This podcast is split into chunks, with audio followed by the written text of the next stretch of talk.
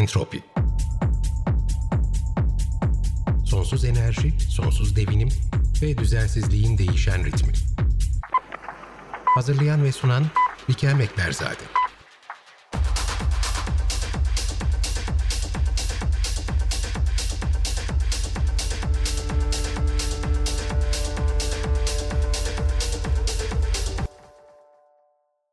Sevgili Funda, hoş geldin. Bugün seninle beraber çoklu afetlerin toplum üzerindeki etkisini ve daha dayanıklı toplumları nasıl oluşturabiliriz, bunu konuşacağız biraz. Sen Twente Üniversitesi'nde doçentsin, Hollanda'da. Şehir bölge planlama ve coğrafi bilgi yönetimi konuları üzerinde çalışıyorsun ama bugün burada birlikte bu programı yapmamızın nedeni de olan bir projeniz var. Projenizin ismi Paratus. Ondan da bahsedeceğiz programın ilerleyen vaktinde ama sana hatırlatma yapayım. Biliyorsun 6 Şubat'taki depremler silsilesinden ve sonrasında gelen doğal afetlerle birlikte işte atmosferik nehir sonrası gerçekleşen bir moloz akması, birçok moloz akması ve hem depremde kaybolan hayatlar, akabinde sel ve moloz akmalarıyla kaybolan hayatlar, arkasından girilen bir seçim süreci sonrasında da unutulmaya yüz tutmuş ama çok geniş bir afet bölgesinden bahsediyoruz ve bunun beraberinde getirdiği acaba İstanbul depremi olursa ne olacak? Acaba afete yaklaşım ne şekilde olacak? Yeterli şekilde müdahale edilebilecek mi doğru zamanda? Gibi soruları da beraberinde getirdi. Şimdi sizin uluslararası bir projeniz var. Horizon Europe kapsamında kabul edildi geçen sene 2022 yılında ve bu 6 senelik Avrupa projeler birikimi diyelim Horizon Europe'a, çok ciddi bir bütçesi olan bir girişim aslında Avrupa Birliği tarafından. Bunun içerisinde de siz 15'te 15 puan alarak, yani en yüksek puanı alarak aslında bu projeyi geçirdiniz. Bütçeniz onaylandı ve bir senedir de üzerinde çalışıyorsunuz. Farklı coğrafi bölgelerden katılımlar var. Bunlardan bir tanesi de İstanbul'da. İstanbul Teknik Üniversitesi'nden de hocalar sizinle beraber çalışıyorlar ve projeyi birlikte yönetiyorsunuz. Galiba bir belediye ayağı da var ama bunları ben senden dinleyeceğim. Şimdi senden ricam, ilk önce bir tam olarak sen ne yapıyorsun Twente Üniversitesi'nde? Ben eksik anlattım olabilirim. Onu bir dinleyicilerimize paylaşırsan, arkasından da Paratus projesinde ne yapmaya amaçlıyorsunuz? Bir senedir neler yaptınız? Aslında 2022 yılında bu projenin başlamış olması belki biraz Covid düşünülerek tasarlanmış olabilir. Ama sonrasında böyle bir çift depremler silsilesi ve arkasında iklim krizinde beraberinde getirdiği muhtelif afetler de bunun içerisine girince malum işte bizim polycrisis dediğimiz çoklu krizler ya da permacrisis, yani sürekli devam eden Covid gibi bir türlü bitmek bilmeyen krizler ve bunların toplumun dayanıklılığı üzerindeki etkisi. Bugün seninle beraber hem senin yaptığın işin üzerinden hem Paratus üzerinden bunları konuşalım istiyorum. Hoş geldin. Kısa süreliğine İstanbul'dasın. Sağ olasın. Bizi kırmadın, programa da davetimize icabet ettin efendim. Buyurunuz, mikrofon sizin. Bikel, merhaba. Beni davet ettiğin için çok teşekkür ederim. Programa başlamadan önce öncelikle depremde hayatını kaybedenlerin yakınlarına başsağlığı dilemek istiyorum. Çok büyük bir acı yaşadık. Hepimize geçmiş olsun. Sen de beni tanıttığın gibi ben Hollanda'da Twente Üniversitesi'nde öğretim görevlisi olarak çalışıyorum. 2008 yılından beri ben afet üzerine çalışmalar yapıyorum ve Avrupa Fonu kaynaklı projelerde çalışıyorum. Birçok projede çalıştım. Bunlardan birkaçında Türkiye ile de direkt ortaklıklarımız oldu. Bu projelerden bir tanesinde AKUT'la beraber çalışmıştık. Şimdiki projemizde de İstanbul Teknik Üniversitesi ve İstanbul Büyükşehir Belediyesi ile birlikte çalışıyoruz. Projeye Ekim 2002 yılında başladık. 6 ay bitirdik. 7. aydayız şu anda. Ve senin de söylediğin gibi 4 sene sürecek bu proje. 5 milyon euroluk bir bütçemiz var. 12 farklı ülkeden 19 farklı organizasyonla birlikte çalışıyoruz. Projemizde STK'lar var, KOBİ'ler var, birinci ve ikinci müdahale ekipleri, yerel ve bölgesel idarelerden oluşan proje ortaklarımız var. Yani sadece akademisyenler değiliz. Çünkü bu tarz çalışmalar hepimizin birlikte çalışmasını gerektiren çok büyük projeler. Ve bu projede çoklu tehlikelerin zincirleme etkilerini daha detaylı anlamaya çalışıyoruz. Çoklu tehlike derken Mesela Şubat ayında 2 tane deprem oldu ve bunlar birbirleriyle direkt bağlantılı depremler değildi. Bunun üstüne mesela hava koşullarını eklersen, sağlık problemlerini, hastalıkları etkilersen bu şekilde zincirleme tehlikeler olabiliyor ve bunlar da zincirleme etkiler yaratıyorlar. Aslında biz mesela, bunları diğer afet bölgelerinden, lafını kesiyorum kusura bakmayın, diğer afet bölgelerinden de çok iyi biliyoruz. Biz sadece Türkiye'de Maraş'la birebir bunda muhatap olduk. Diğer afet bölgeleri derken örneğin savaşların yaşandığı Afrika coğrafyasındaki bazı ülkelerde, Sudan'da örneğin öncesinde çok ciddi bir kuraklık, arkasından çıkan bir iç savaş, ama bunlar peş peşe gelseler de bir süre sonra paralel devam ediyorlar. Kuraklık devam ediyor, iç savaş devam ediyor, arkasından insanlar mülteci haline dönüşüyorlar. Bir göç dalgası başlıyor. Bu sefer 3 koldan 3'ü birden devam ediyor. Ve üzerine de Euro bölgede herhangi başka bir coğrafi ya da doğal afet yaşanırsa bunlar katlanarak büyüyor ve bunların aslında dinamiklerini siz analiz ediyorsunuz. Yani bu proje kapsamında siz dinamiklerine bakıp bunlar nasıl insanların hayatta kalabilmesi yönünde iyileştirebilir, onların tasarımlarını yapmaya çalışıyorsunuz. Doğru mu? Evet, kesinlikle doğru. Senin de dediğin gibi bizim projenin ana bel kemiğini risklerin dinamik doğası oluşturuyor. Çünkü şu anda mevcut sisteme baktığımız zaman mevcut sistem çok statik, planlar statik, stratejik karar vermeye olanak sağlamıyor. Statik ve yazılı planları uygulamaya ısrar ediyoruz. Çünkü bize esneklik içerecek, dinamik karar vermemizi sağlayacak bir sistem mevcut değil. Böyle olunca da dinamik bir sistemde statik kararlar almaya ve bunları uygulamaya çalışıyoruz. Bu da aslında problemin ana nedeni. Benim sürekli bahsettiğim, çalışmalarımda kullandığım bir akademisyen var. Ayan Mitrov diyor ki aslında biz yanlış sorunu çözmeye çalışıyoruz diyor. Dinamik bir sistemde statik kararlar alıp bunların başarılı olacağını düşünüyoruz diyor. Biz öyle bir sistemde bulunuyoruz ki şu anda bu sistemde hata olması normal. Hatalar olacaktır. Bunu kabul etmemiz lazım. Ve tam olarak hataların nasıl olacağını ve nasıl etkiler, nasıl zincirleme etkiler yaratacağını bilemiyoruz. Daha önce senin bir önceki kaydını dinledim Bulut Reyhanoğlu'yla. Kendisi bu bölge gitmiş, deprem bölgesine, ve diyor ki kimsenin bunu canlandırabileceğini zannetmiyorum diyor. Gözünde bunu canlandırabileceğini. Yani tam olarak bir afet olduktan sonra neyle karşı karşıya kalacağımızı tam olarak bilemiyoruz. Ve biz statik bir plan yaptığımız zaman ve bunu uygulamaya çalıştığımız zaman gerekli müdahaleyi yapamıyoruz. Ve çok hızlı müdahale edilmesi lazım. Daha fazla hayat kurtarabilmek için. Ve kaybettiğimiz her saat ne yazık ki etkinin büyümesine neden oluyor. Kesinlikle. Biz mesela entropinin önceki bölümlerinden bir tanesini de bu gene deprem bölgesinde yaşananları konuşurken Gül Hoca ile birlikte benzer bir şeyi, insan hayatından ziyade oradaki kültürel ve tarihi mirasın korunmasıyla ilgili nasıl adımlar atılmalı bunu konuştuk. Onların da Sarat diye bir projeleri var ve aslında sizin Paratus'ta insan hayatı ve dayanıklı toplumlar üzerinde yaptığınız çalışmanın bir benzerini, onlar da afet bölgelerinde hızlı müdahale, doğru müdahale ile birlikte tarihi varlıkların en kısa sürede ve en güvenli şekilde koruma altına alınması üzerine çalışıyorlar. Ya burada çok önemli bir şey söyledim Funda. Onu biraz altını çizmek istiyorum. Hatırlarsın ben de geçen ay Avrupa Coğrafi Bilimler Birliği'nin Viyana'daki her sene yapılan genel kurulu, öyle diyeyim. Orada bir paneli yönetmiştim ve bunun üzerine konuşmuştuk. Hatta Paratus projesinden benim ilk defa o zaman haberim oldu, senin içinde olduğum bu projeden. Orada da benzer şeyler aslında bu panelde konuşulmuştu. Çoklu afetlerin ve çoklu krizlerin toplum üzerindeki etkisi üzerine ve orada da aynı senin söylediğin şey gündeme getirilmişti. O da çoklu karar merkezlerinin oluşturulması. Yani tek yerden, dediğin gibi statik bir şekilde oluşturulmuş hiyerarşik bir karar mekanizması yerine farklı bölgelerin anlık, bölgedeki ihtiyaca göre karar alabilecekleri ve hareket edebilecekleri esnekliğin olduğu dinamik sistemlerin geliştirilmesinin ne kadar önemli olduğundan bahsetmişlerdi ve bunun içinde hani onların tabii ya o paneldeki konu bilim insanları bu konuyla ilgili ne yapabilirlerdi ve en önemli şeylerden bir tanesi bence bu sadece bilimle de sınırlı kalmamalı. Aynı zamanda toplumsal politika içinde kullanılabilir. Burada afet yönetimi konusunda ya afet yönetiminin tüm bileşenlerini kapsayabilir. O da siloların yani bu kliklerin, grupların bir şekilde kırılarak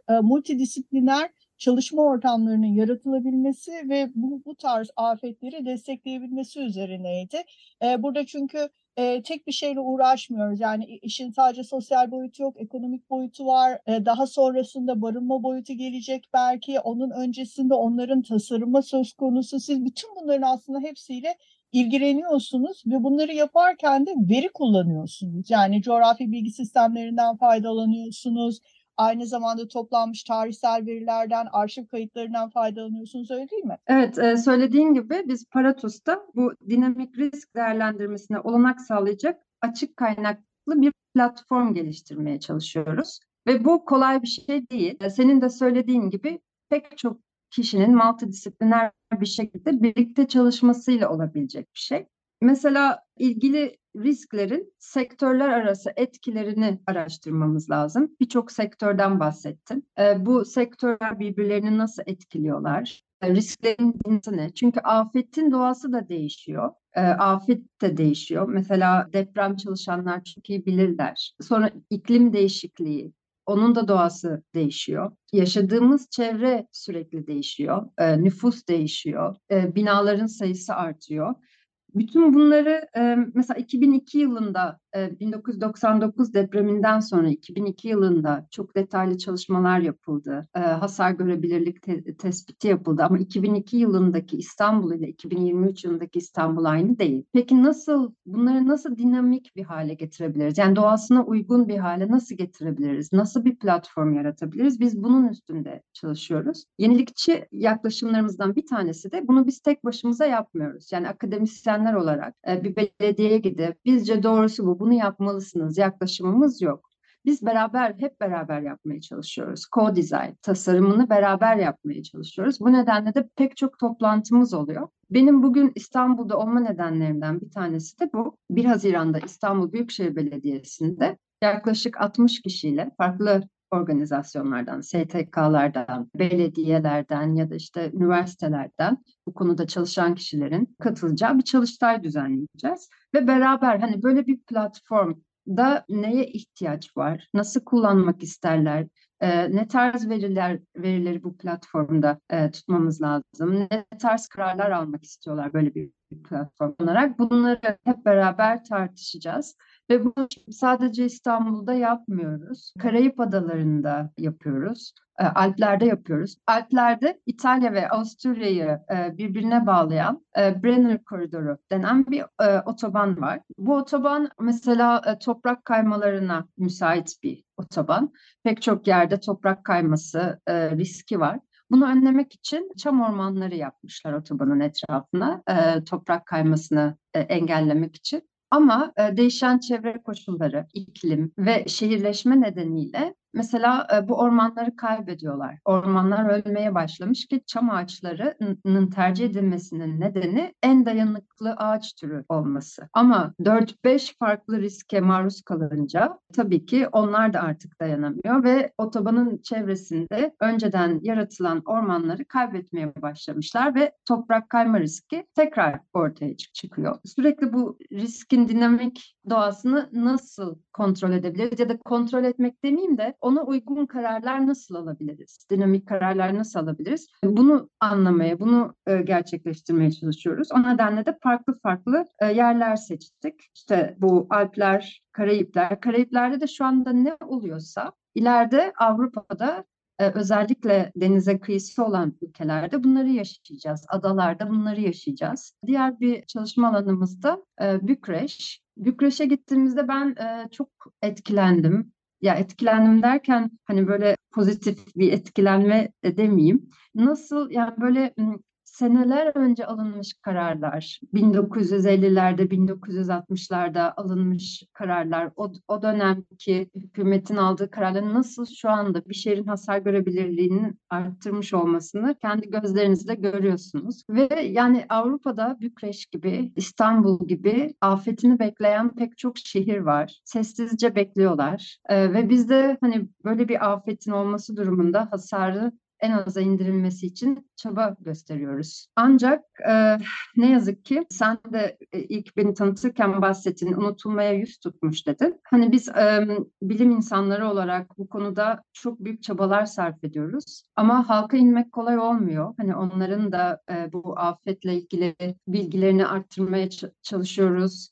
Farkındalıklarını arttırmaya çalışıyoruz ama çok büyük bir nüfustan bahsediyoruz. Mesela Türkiye 80 milyonun üstünde nüfusu var. O bölgede 13-15 milyon insan yaşıyor. Onlara erişebilmek ne yazık ki kolay olmuyor ama tabii ki çaba sarf ediyoruz bunun için. Bu tarz depremler olduğunda, afetler olduğunda da bunlar akademisyenler için ya da bu konuda çalışanlar için fırsat pencereleri yaratıyor. İnsanların algısı çünkü bu konuya yönelmiş oluyor. Ve bu kısa zaman dilimlerinde önemli kararların alınmasına olanak sağlayacak aktivitelerde bulunmaya çalışıyoruz. Yani bu kısa zaman dilimlerinin çok iyi kullanılması gerekiyor. Değişikliklerin yapılabilmesi için. Çok doğru ve burada da biraz bu çalışmalardan aslında az önce bahsettiğin çalışmalardan biraz bahsedelim istiyorum. Siz simülasyonları da kullanacaksınız. Daha doğrusu belki de başlamışsınızdır kullanmaya.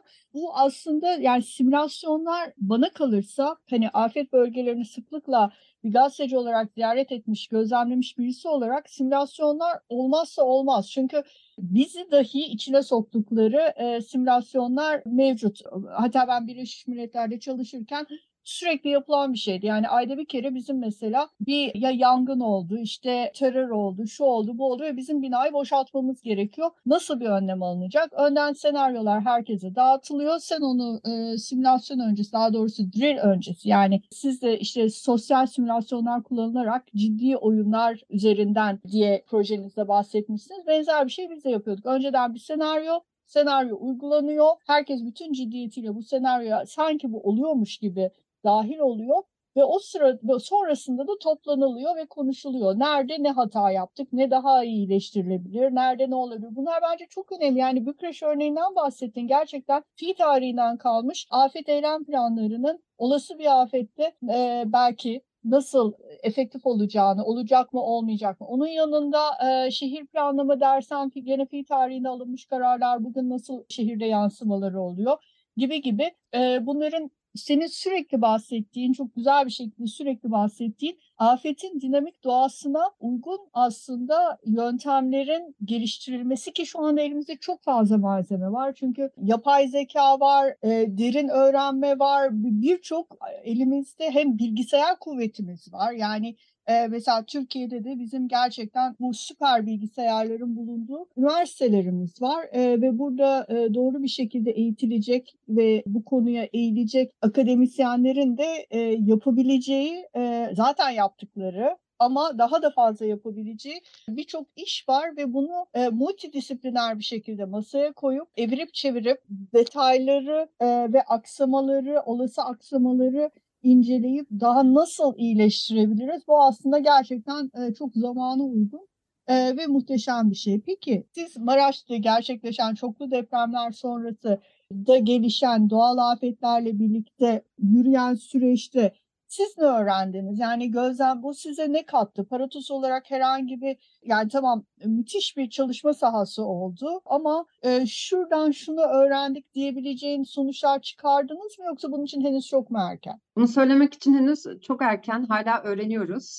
Paratus'u ilk oluşturduğumuz zaman iki tür çalışma önerdik. Birincisi bu bahsettiğim İstanbul gibi çalışma alanları, direkt ürettiğimiz araçları test edebileceğimiz çalışma alanları.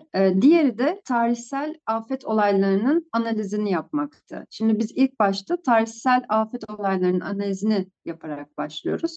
Çalışmalarımız sırasında da ne yazık ki bu Maraş depremi oldu.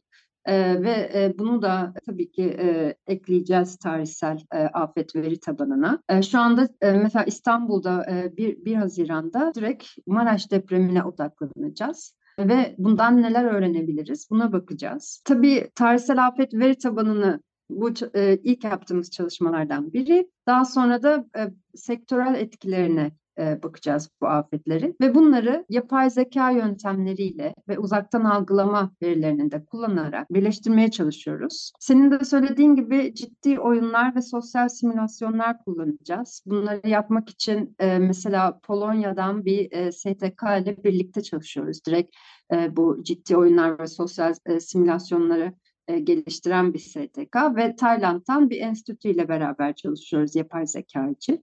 Bunlar bize öğrendiklerimizi farklı gruplara iletebilmemizi sağlayacak. Çünkü çok farklı gruplarla beraber çalışıyoruz.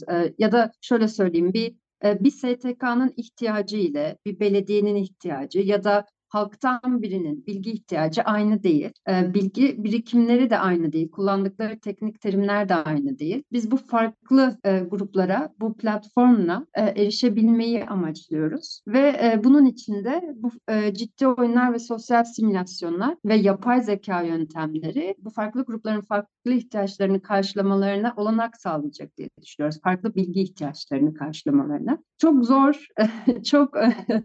Yani şu anda tam olarak hani bize soruyorlar bunu bahsettiğimiz zaman toplantılarda bunu nasıl yapacaksınız diyorlar. Ben de diyorum ki bunu birlikte yapacağız. Bunu biz tek başımıza yapamayız ama hep beraber bir araya gelirsek bunu başarabiliriz. Yani ben başaracağımıza inanıyorum. Önümüzde yaklaşık 3,5 sene kaldı. Ama çok büyük bir grubuz ve birçok farklı ülkeden, birçok farklı STK, yerel ve bölgesel idareler, KOBİ'ler hepsi projemize dahil oluyorlar. Hep beraber çalışıyoruz. Bu şekilde hep birlikte en azından büyük bir adım atacağımıza inanıyorum. Kesinlikle, bence çok heyecan verici bir proje. Bir de sende de zaten konuşup çok yönlü bir proje olduğu için biz Entropi'de sık sık sizi ağırlayacağız efendim. Bu ilk programımızda biraz önden bir hem depremi unutturmayalım, 6 Şubat'ı unutturmayalım. Çünkü Türkiye'nin gündemi çok karışık ve çok farklı kollardan ilerliyor ve biz bu programı kayıttan sunacağız pazartesi günü Entropi'nin her zamanki saatinde, ama aynı günde seçimin ikinci ayağının sonuçları açıklanmış olacak. Dolayısıyla dinleyicilerimiz bunu dinlerlerken belki çok farklı konular kafalarında olacak, ama dediğim gibi bu bir giriş programı, Paratus'a giriş programı oldu. Hem seni çok tanıtmak istedim dinleyicilerimize yaptığın işlerle beraber, hem de projenizi ve ilerleyen Entropi bölümlerinde de biz dediğim gibi Paratus'u senle beraber farklı bileşenleriyle konuk olarak almaya devam etmek istiyoruz. Çünkü sizin projenizin yolu uzun ve biz de burada her zaman için, yani ben de dinleyicilerimize peyderpey neler oldu, nelerle karşılaştık. Çünkü çok değişik coğrafyalarda çalışıyorsunuz. Programın başında da söylediğim gibi bu gerçekten heyecan verici. Yani Karayipler'de mesela deniz seviyesi yükselmesi, Alpler'deki ormanlar benzer bir şey. Ben Toroslar'dan daha yeni döndüm. Benzer bir şey ben de aynı şekilde Torosların içerisinden geçen ve ekosistemleri fragmente eden, yani bölen yollarda tespit ettim. Gerçekten çam ağaçları üzerinde böceklenmeler ve ormanların sağlığına olumsuz etkiler benim de gözlemlerim arasındaydı. Bizim yani Toroslarımızda Alp Dağları gibi benzer karstik yapıya sahipler. Dolayısıyla onun üzerindeki ormanların tutulumu da aynı şekilde çok önemli gibi birçok konu var. Sizin de müdahale olduğunuz ve en önemlisi de Paratus'un İstanbul ayağı olan olası İstanbul depremine hazırlık aslında. İlerleyen bölümlerde tekrardan buluşmak üzere diyelim Funda. Çok teşekkürler katıldığın için ve bizimle bütün bunları paylaştığın için. Tekrar görüşmek üzere. İkem, çok teşekkür ederim. Kapatmadan önce eğer bu yayını dinleyip de bize ulaşmak isteyenler olursa biz açık bir platformuz. Herkese de kapımız açık. Katılmak isterlerse bize web sitemizden ya da e-mail atarak paratus at utvente.nl e-mail atarak ulaşabilirler. Beraber çalışmak isteyen arkadaşlarımız olursa bekleriz. Çok teşekkür ederim ve tekrar burada olacağız. Evet, kesinlikle ben de senin bu burada az önce bahsettiğin kontakları program esnasında zaten Twitter'dan paylaşıyor olacağım. Aynı zamanda bu hafta da İstanbul'da bir toplantınız var. Onun sonuçlarını da ilerleyen bölümlerde tekrardan seni ve çalışma arkadaşlarını burada davet edip konuşmak isterim. Bakalım ne sonuçlara varacaksınız. Çok teşekkürler geldiğin için. Çok teşekkürler Bikem.